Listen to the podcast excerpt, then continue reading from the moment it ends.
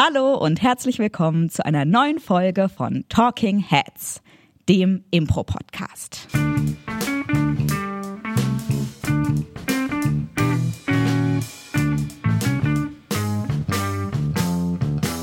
Mir gegenüber heute die morgendlich frische und wie immer wunderbare Claudia Bielendorf.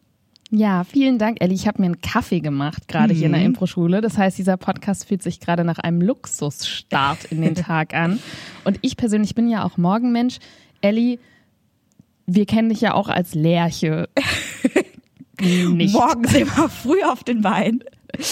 Nee, dass ich eine Morgenlerche bin, halte ich für eine sehr wilde Behauptung. Und damit sind wir auch tatsächlich schon beim Thema der heutigen Folge angelangt. Denn das Thema von Talking Heads soll heute sein Behaupten. Behaupten ist, würde ich sagen, äh, immer präsent. Ich habe jetzt auch schon äh, ein paar Workshops tatsächlich zu Behaupten gegeben im Impro. Ähm, bei uns bei der Affirmative, aber auch bei im Improfest online und offline. Du hast auch schon einen Workshop zu dem Thema gegeben beim Impro-Hotel. Ja, habe ich geklaut von dir. Wir haben uns äh, gemeinsam gegenseitig inspiriert. Und deswegen vielleicht die erste Frage, was ist Behaupten überhaupt und warum ist das wichtig beim Impro? Wenn wir auf die Improbühne gehen, dann sehen die ZuschauerInnen dort zwei Menschen auf einer mehr oder weniger schlecht beleuchteten äh, schwarzen Fläche. Im Idealfall hat es Vorhänge, manchmal hat es auch, weiß ich nicht, äh, ein Schuhregal oder so dahinter. Paletten. Ja.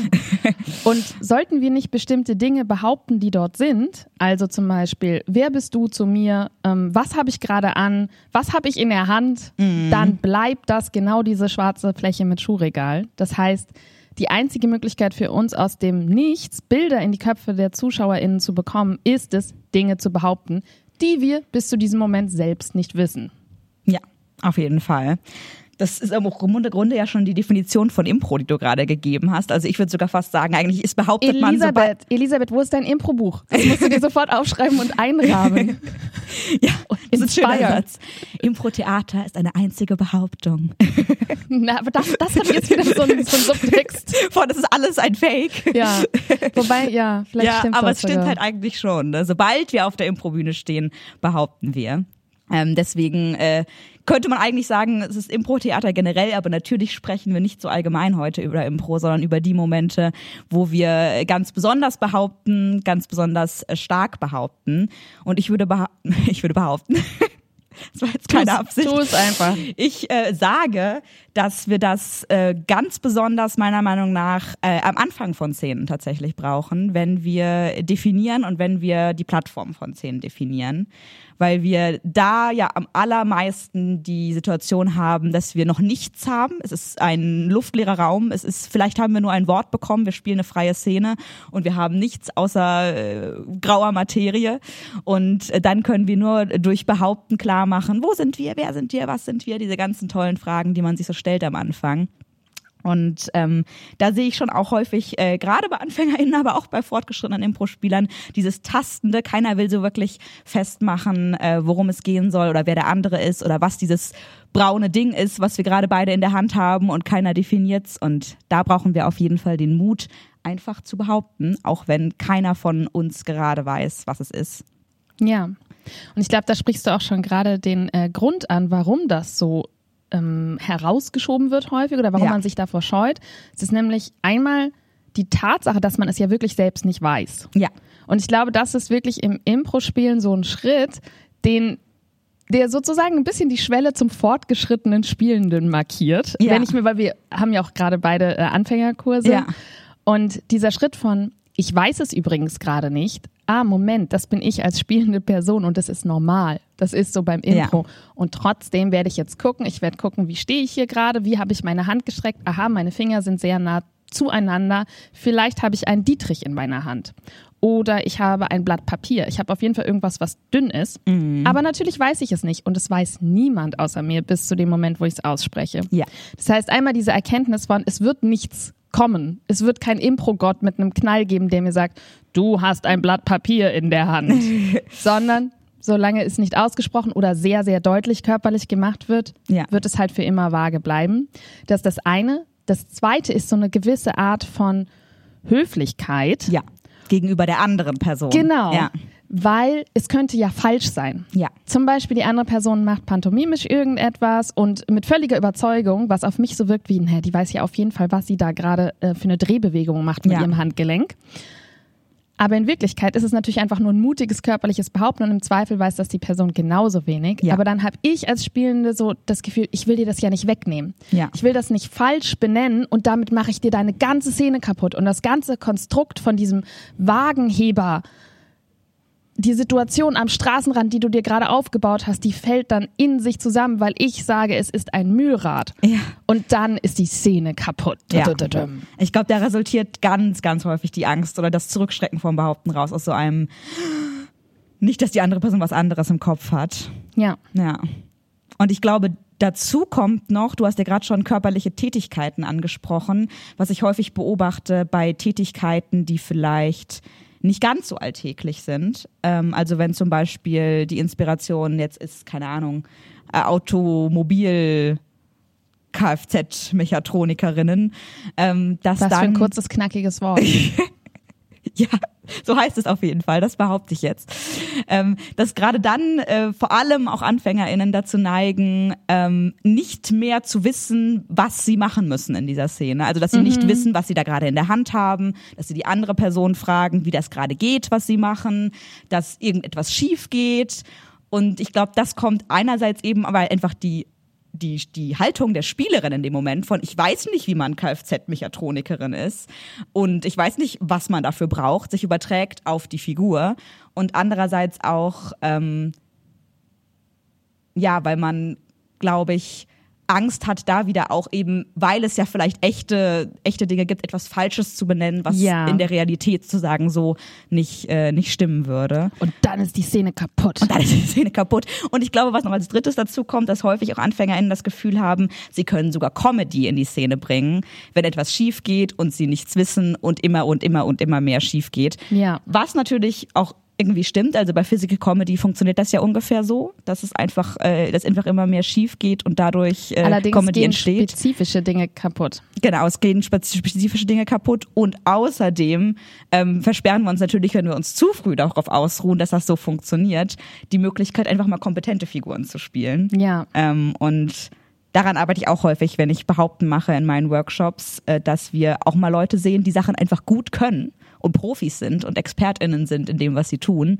Und das kann auch nur funktionieren, wenn wir behaupten, denn wir sind ja keine ChirurgInnen im echten Leben, Ja. zumindest die meisten von uns. Dann müssen wir behaupten, um auch in Dingen, die über un unsere eigene Kenntnisse übersteigen, in irgendeinem Gebiet auch trotzdem kompetent sein zu können. Absolut. Und das Risiko ähm, von diesem, ich kann es ja nicht wirklich, ist, dass man die immer gleichen Szenen sieht. Ja, genau. Denn wenn wir zwei ChirurgInnen haben, die aber nicht wissen, und ganz ehrlich, wie häufig hast du schon diese, ich operiere am offenen Herzen, habe aber keine Ahnung, Szene gesehen? Echt? Ich habe sie häufig, hundertmal. unzählige Ja. Male schon gesehen. Ja. Und es ist die immer selbe Szene. Natürlich denkst du in dem Moment, ha, ich bin originell, guck mal, ich bin jetzt so ein Arzt, der gar nicht weiß, was Wo packe ich denn jetzt das Herz hin? Genau. Wo ist denn hier eigentlich die Ja. Leber? Ist es das hier? Nein. Und für uns ist es halt so, ja, das kennen wir. Ja. Und das heißt, man hat die immer gleichen Szenen. Auch bei sowas wie, wie viele Szenen hast du schon gehört, wo Menschen sich schlecht verstehen? Sehr häufig. Wie ja. viele Szenen hast du gesehen, wo Menschen sehr vergesslich sind und zum Beispiel den Namen vergessen haben der anderen Person? Und dann noch letztes Ding, wie oft hast du schon Szenen gesehen, in der eine Person einer anderen Person erklärt, wie Ja. sie das richtig ausführt? Weil die was- das ja auch nicht kann. ja. Und das heißt, das Ergebnis von dieser Scheu, etwas einfach zu behaupten und einfach zu definieren und es damit ja auch aus dem Weg zu haben, ne, Ja. ist, dass wir einen immer wiederkehrenden Inhalt von Impro-Szenen haben, in der keiner weiß, was los ist, in der Leute schlecht hören, schlecht sehen, ihren Namen vergessen, sich gegenseitig erklären, in der Sachen schieflaufen. Und es bedeutet auch, es geht bei den Tätigkeiten immer um die Tätigkeit. Ja. Denn beim Operieren, was dann schlecht läuft, ist das natürlich der Inhalt der Szene. Und damit versperren wir uns komplett den Weg zu Ja. sämtlichen anderen originellen, also ohne dass es gewollt originell ist, aber als Ergebnis originellen Entdeckungen, die in dieser Szene warten, was sehr schade ist. Total. Ja. Wie würdest du denn sagen, wie mache ich das denn dann? Also was ist denn der Gedankenprozess in der Szene? Wie behaupte ich denn dann? Kann ich das jetzt einfach so anstellen und dann mache ich das? Ich glaube, es ist auf jeden Fall, wie alles beim Impro-Theater, Übungssache. Und ich glaube, es ist wirklich dieses Mindset von, zumindest erstmal, ähm, ich kann alles sagen, was ich will und es ist richtig, was man sehr lange üben muss, um sozusagen dahin zu kommen. Also was ich zum Beispiel manchmal mache in, in meinen äh, Workshops, ist, äh, zwei Leute sind in einem in einer Paarung zusammen und eine Person fragt. Die sind in einer Paarung. so, was machst du in einem Workshop? Ja, jetzt weiß, ich, jetzt weiß ich, warum alle immer so gerne in eine Workshops gehen und immer so ausgebucht sind. Ja. Teilst du da erlebt man was. Ja, da und ich coache dann einfach durch. Ja. Also die sind zu zweit zusammen. Mhm. Was dann passiert, dafür übernehme ich keine Verantwortung. An sich ist die Aufgabe allerdings nur, dass sie sich äh, gegenseitig, also erstmal eine Person der anderen, viele persönliche Fragen über sich selbst stellen. Also zum Beispiel, mhm. ich würde dich fragen, ähm, wie ist mein erstes Haustier? Ähm, was ist mein Papa vom Beruf, ähm, was habe ich heute Morgen gefrühstückt und so weiter und so und so mhm. weiter. Und äh, wir gehen mal davon aus, in einem Workshop, in dem die Leute sich nicht kennen, wenn sie sich kennen, sollen sie sich Fragen stellen, von denen sie wissen, die andere Person weiß die Antwort nicht. Mhm. Und die einzige Aufgabe, also machen wir relativ zu Anfang vom Workshop, ist einfach zu antworten. Irgendwas. Irgendwas mhm. zu antworten. Und danach frage ich meistens, ähm, wie es ihnen so ging, ob es ihnen schwer fiel. Und dann kommt immer die Antwort, dass es ihnen super leicht fiel und sie überhaupt kein Problem damit hatten, weil sie wissen die Antwort ja eh nicht. Deswegen können sie einfach antworten und mussten sich so keinen Stress machen, weil sie konnten es ja gar nicht wissen. Das ist immer, was die Leute sagen. Und dann sage ich immer, ja, und genau das haben wir auf der Improbühne auch. Ihr wisst es eh nicht, keiner weiß es. Dann sagt doch einfach irgendwas. Ja. Und man muss ja auch sagen, sogar wenn jemand im Publikum ist, die zum Beispiel Mechatronikerin ist, ja. dann hat die den größten Spaß ihres Lebens Total. in dieser Szene. Ja. Absolut. Das heißt, es ist hauptsächlich die Einstellung, ja. Zu sagen, ich gehe das Risiko ein, dass es nicht richtig ist, ich sage es jetzt einfach. Ja. Was ich häufig bei mir selber auch beobachte, ist dieses Gefühl von, ja, aber es sollte ja schon irgendwie auch gut sein. Also nicht nur richtig oder falsch, mhm. sondern vielleicht auch nicht ausgelutscht oder nicht das. Und da ist, glaube ich, hilfreich, für sich selbst zu beschließen, ich sage oder tue irgendwas. Und es muss nicht gut sein, weil gut kann es immer noch werden hinterher. Mhm. Aber die Aufgabe vom Definieren und Behaupten ist nicht, die Szene gut zu machen. Ja. Und das ist ja häufig das, weswegen man diesen Stress hat, weil man das Gefühl hat, oh, jetzt schwebt es so in der Luft. Wir haben hier diesen Gegenstand, jetzt muss ich aber auch was finden, was witzig ist. Und ja. dann ist es halt das große grüne Krabbelmonster XL 3000 oder so. was aber viel zu viel ist in dem Moment. Ja. Und es reicht einfach irgendwas. Es reicht einfach zu sagen, es ist ein Staubsauger. Wir schauen beide gerade sehr bedröppelt auf diesen Staubsauger. Und vor allem, selbst das wird funktionieren. Also ja. man macht ja immer die, wieder die Erfahrung, auch in meinen Kursen. Es ist echt immer so, gerade in Level 1 oder Anfänger in Kursen, häufig geht es um zum Beispiel dieses undefinierte Ding, was da in der Mitte ja. ist. Und in dem Moment, in dem es definiert wird, gibt es sofort eine Reaktion vom Publikum. Und es ist egal, was es ist. Es kann einfach nur der Staubsauger sein. Sobald es ausgesprochen wird, hast du immer zumindest ganz kurz so einen Auf Auflacher oder irgendeine Form von Reaktion, weil da ja auch eine Spannung aufgebaut wird, die vielleicht das Publikum gar nicht merkt, aber die es unterbewusst hat. So, mh, hm, irgendwie weiß ich was nicht, was in dieser Szene aber eigentlich wichtig ist. Und wenn das schön, wie du deine Fäuste ballst, um das zu illustrieren. ich habe ganz viel Spannung in meinem Körper. Das, ja. Und sobald es definiert wird, und es ist egal was, und sobald behauptet wird. Und jetzt wird, fliegen die Fäuste durch die Luft.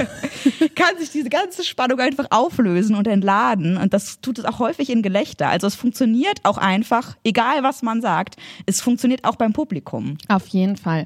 Oder wir haben noch gar keine Spannung aufgebaut, weil wir tatsächlich direkt am Anfang sind und dann ist es auch egal. Ja. Weil es ist nicht wichtig für diese Szene, ob es ein Staubsauger ist. Es wird nur dann wichtig, ne? du hast ja gerade ja. diese Spannung angesprochen. Diese Spannung baut sich erst dann auf, wenn es wichtig geworden ist, weil ja. ich es lange nicht definiert habe. Total. Aber meine Szene wird und sollte eigentlich auch gar nicht um diesen Staubsauger gehen und deswegen ist es einfach, zack, es ist ein Staubsauger. Also für mich ist echt immer so ein bisschen dieses Mantra von nichts Gutes, irgendwas nichts Gutes, irgendwas. Ja. Und das funktioniert einfach. Das heißt, wenn man sich das sagt, alles, was ich tun muss, ist irgendetwas tun oder sagen, dann ist es auch gar nicht mehr so schwierig. Ja. Ich hatte zum Beispiel so diese äh, super schöne Szene von dir und ähm, Jacqueline, in, weil du machst ja dankenswerterweise gerade auch einen Kurs bei mir. Also die Affirmative ja. besucht sich gerne selbst in ihren Kursen. Und ich lerne wahnsinnig viel von dir. Und da hatten wir einen Szenenanfang. Die Inspiration war am Park und du und Jacqueline, ihr standet nebeneinander und du hast dann so mit der Handbewegung Sachen geworfen. Und für mich Jedenfalls war es auch von außen komplett klar, alles klar, Ellie füttert Enten. Ja. Wo ich mir gut vorstellen konnte, dass es da zum Beispiel auch diesen Gedankenprozess gab von dir so, oh, wir haben so viele Szenen schon gesehen ja. mit Enten füttern. Aber weißt du was? Ich mache es jetzt trotzdem. Es, weil ist, es ist etwas, nicht was wir gut, haben. Ja. Nicht gut, irgendwas. Weil es wird in dieser Szene nicht um die Enten gehen, deswegen scheißegal, aber dann mache ich klar, wo ich bin. Ja. Allerdings, Jacqueline dich angeschaut und also nicht um witzig zu sein, sondern nee. einfach wirklich, weil sie es so gesehen hat, war so, oh, ich bin so froh, dass wir jetzt endlich mal wieder zum Dart spielen kommen. Dart und, und, hat halt mit derselben Handbewegung wie du, also sie hat dich gespiegelt von der Handbewegung, hat halt das geworfen und in ihrem Kopf war es so, was wirft die da? Okay, wahrscheinlich ein Dartpfeil. Klar. Und es war eine wunderschöne Szene. Und es ging auch nicht um das Dartspielen, ne? Ja. es ging um, um die Hausverwaltung und den Rohrbruch und so weiter. Ja. Aber ihr hattet dieses Dartspielen einfach definiert und damit war es vom Tisch. Und ich habe mich tatsächlich auch gefreut, ja. dass es eben dieses Dart war, obwohl ich dir ganz deutlich angesehen habe, dass du für dich schon definiert hattest, es ja. sind Enten. Ja, und dann sind es halt keine Enten. Und mehr. da auch wieder, du hattest ja gerade schon gesagt vorhin, die Höflichkeit der anderen Person gegenüber. Ich war dann ja sozusagen die andere Person in dem Szenario. Und ich habe mich auch total gefreut, weil ich war überrascht von dem, was ich selbst gemacht habe, weil es ja anders definiert wurde. Und deswegen, man muss überhaupt keine Angst haben, dass man der anderen Person was wegnimmt, selbst wenn es etwas anderes ist, als sie sich vorgestellt hat. Total. Die Person freut sich wahrscheinlich mega, weil es auch nochmal ein überraschendes Element ist, was reinkommt. Voll. Würdest du denn sagen, es gibt irgendwie ein Risiko beim Behaupten? Also gibt es irgendwie zu viel Behaupten oder gibt es etwas bei Behaupten, was du nicht so magst? Oder würdest du sagen, immer, immer, immer? Mm -hmm. Ich glaube, erst einmal wäre mein Fazit, behaupten macht eine Szene meistens besser, ja. weil man mehr definiert einfach. Auf jeden Fall. Ähm, ich würde sagen, behaupten geht manchmal einher mit einem gewollt witzig sein oder ähm, du hast gerade schon diesen äh, grünen Monster XL 3000 angesprochen, also ja. gewollt sozusagen ähm, oh, ich kann es gerade schlecht beschreiben, so mehr konstruierte Definition. Genau, etwas, was nicht auf dem Fuß der Szene steht, sozusagen draufzupacken, ja. um äh, Gelächter vom Publikum zu provozieren. Und ich glaube, damit tut man sich häufig keinen Gefallen, weil man dann erstens von der Szene irgendwie weggeht und von dem, was vielleicht schon definiert wurde und vor allem, weil man sehr viel im Kopf ist und einfach versucht, über mentale Kapazitäten irgendwie Gags zu produzieren oder noch nicht mal Gags, aber Dinge, die irgendwie witzig sein sollen. Und ich glaube, diese, sag ich mal, erweiterte Form von Behaupten muss eigentlich überhaupt nicht sein. Ich weiß nicht, wie du das siehst. Ich sehe das genauso. Ich glaube, ich würde es noch weiterführen und sagen, sogar wenn deine Absicht nicht ist, Gags zu produzieren, sondern tatsächlich einfach etwas zu definieren, dann kann es manchmal nach zu viel Arbeit aussehen. Ja. Weil definieren oder behaupten ist ja häufig ein ganz kleines bisschen Arbeit in dem Moment. Denn ja. es ist auf jeden Fall meistens entspannter, es nicht zu tun. Also es ist ein bisschen eine Investition in die Zukunft. Man zahlt mhm. was aufs Sparkonto ein und später kann man dann Geld ausgeben und Spaß haben, weil man Klarheit geschaffen hat. Ja. Und deswegen bin ich auch immer dafür, Klarheit hilft dir, einfach verspielter zu sein danach, ja, weil du total. ein bisschen den Arbeitsteil gemacht hast. Ja. Es gibt aber so eine feine Grenze zwischen das Publikum sieht uns auch zu viel arbeiten. Ja. Weil im Idealfall ist das Behaupten auch ein Erkennen von dem, was schon da ist. Ja. Nicht immer. Manchmal ist es auch so, fuck, ich sehe nichts und ich weiß es auch nicht und dann ist es auch trotzdem besser, es einfach zu behaupten, weil dann haben wir es runter vom Definitiv, Tisch. Ja. Aber so richtig schönes Behaupten ist ein, ähm, Ellie wirft da was mit ihrer Hand und es sieht aus wie ein Dartpfeil und ich sage, es ist ein Dartpfeil und damit spreche ich eine Wahrheit aus, die auf jeden Fall im Kreis des Möglichen lag. Ja. Und dann ist es auch nicht so viel Arbeit. Aber manchmal ist es auch ein Ich erkläre. Ich erkläre ganz viel. Das ist unsere Beziehung. Wir ja. waren geschieden. Jetzt kommen wir hier Und dann ist es nicht mehr im Moment, sondern es ist, ich sehe dieser Person beim Denken und beim Arbeiten zu. Ja. Und ich glaube, Fall. das kann ein Risiko sein, wenn man zu viel behauptet. Aber ich stimme ja. dir komplett so, im Zweifel immer Sachen aussprechen, Klarheit schaffen und dann haben wir Raum für, ja. für Spaß. Und ich glaube auch tatsächlich, dass, ähm, dass es nicht mehr nach Arbeit aussieht, hängt auch wieder mit einem gewissen Level an ähm, Professionalität oder Fortgeschrittensein zusammen. Also zum Beispiel mache ich jetzt äh, mit meinem Level 5 Kurs auch sehr viel äh, behaupten, weil es sehr viel darum geht, auch die Plattform erstmal zu definieren, bevor ja. man sich dem Spaßteil widmen kann.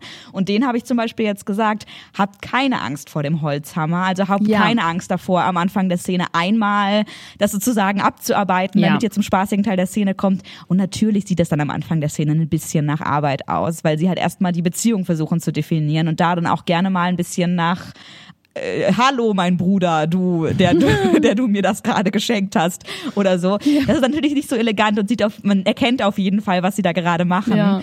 Aber es entspannt sie halt dann für den Rest der Szene. Und ich würde sagen, diese paar Sekunden kann man in Kauf nehmen, würde dir aber auf jeden Fall zustimmen, bei einem fortgeschritteneren Level an Professionalität sollte sich das vielleicht nicht mehr so nach Arbeit anfühlen. Ja, aber auf jeden Fall im Zweifel lieber Arbeit. Bei Hallo Bruder wäre ich auf jeden Fall immer eher so beim, beim Hip-Hop-Bruder, ne? beim Kette-Bruder. Bruder. Das stimmt. Welches Familienmitglied spricht sich an mit Hallo Bruder? Also Hallo Bruder, auch nice.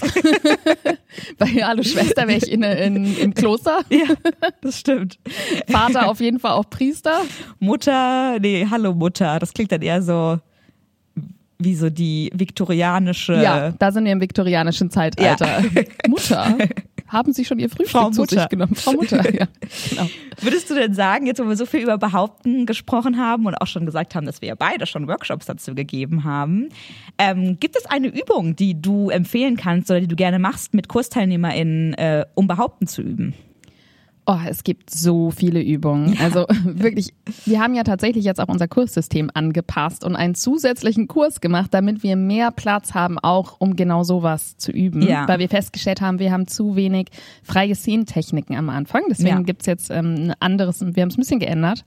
Also insofern, ja, man kann damit eigentlich einen ganzen Kurs füllen.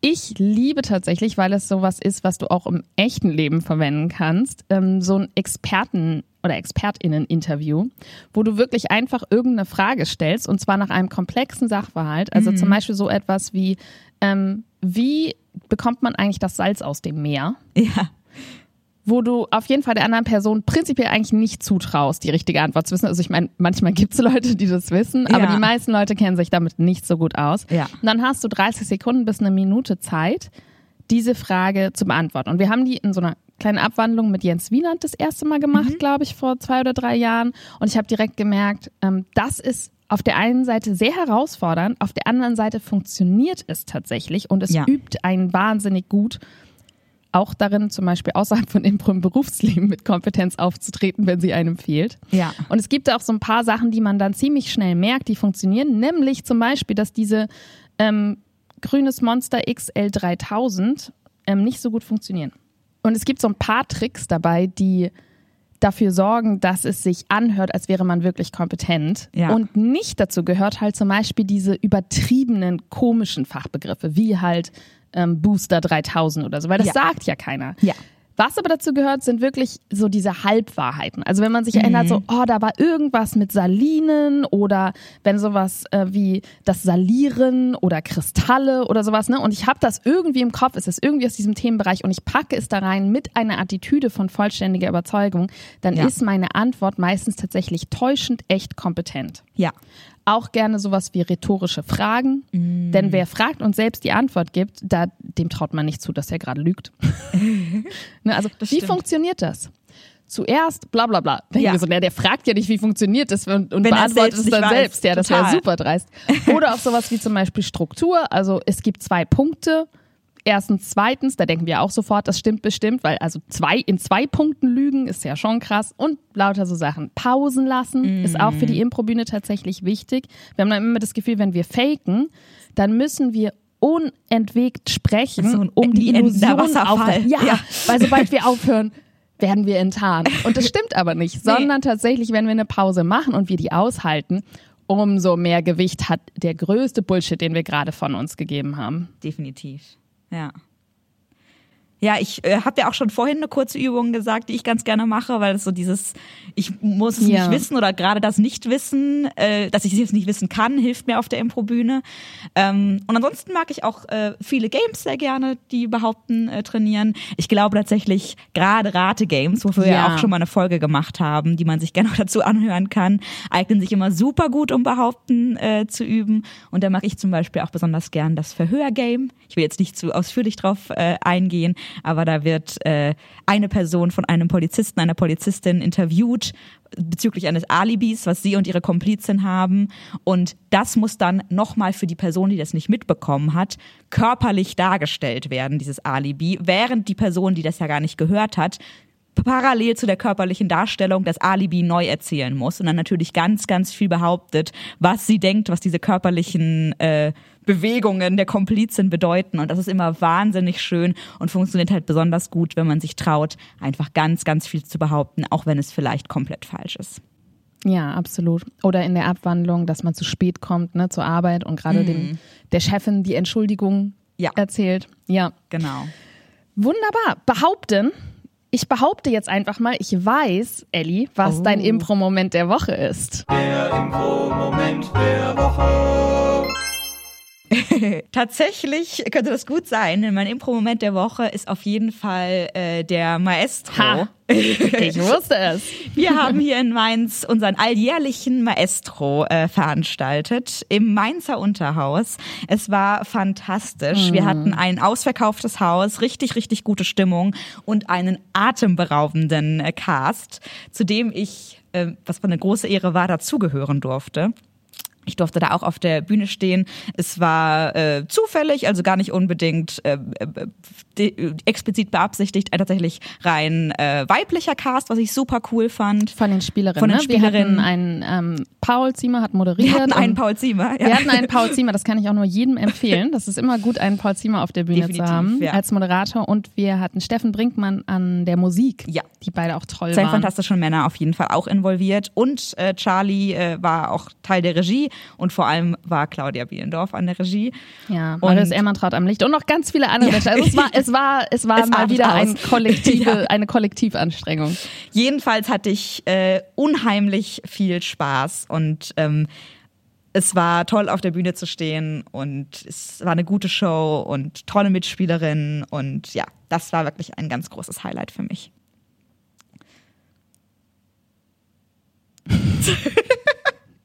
Freut mich für dich. Du schaust mich so abwartend an. Ich dachte, du fragst mich jetzt nach so. meinem Impro-Moment. Ach so funktioniert das hier. Na, weiß ich nicht. Ich habe dich auch gefragt. Alles klar, dann, das war's. Bis nächste nee, ich Woche. Kann sagen, das freut mich für dich, Elisabeth. Wenn Nein. ihr uns... Claudia. Was war denn dein Impro-Moment der Woche? Also jetzt, wo du fragst.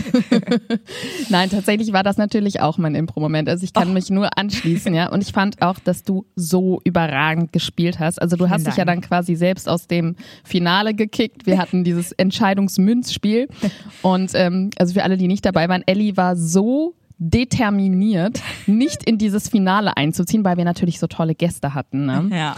ähm, dass sie mit dieser Münze auf dem Kopf, also wer die Münze verliert, scheidet aus und Ellie hat geheadbankt. voller ähm, auf, also es war wirklich auf einer Mission und diese Suizidmission ist dann auch geglückt, aber natürlich hättest du es auf jeden Fall auch verdient, ins Finale zu kommen. Also du hast großartig gespielt. Ich war ähm, stolz, hört sich so ein bisschen patronizing an, aber ich, ich war einfach voller Bewunderung in meinem kleinen Regie-Kabuff für dich. Also es war eine tolle Show, wir hatten so fantastische Gäste. Ja. Wirklich auch quasi keinen keinen ähm, Unterschied eigentlich zwischen den Leuten. Also jede einzelne von denen hätte das Ding gewinnen können. Definitiv. Das Publikum ja. hat sie alle geliebt, aber Sarah McGillen hat auf jeden Fall natürlich Den auch sehr verdient gewonnen. Ja, ja, auf jeden Fall.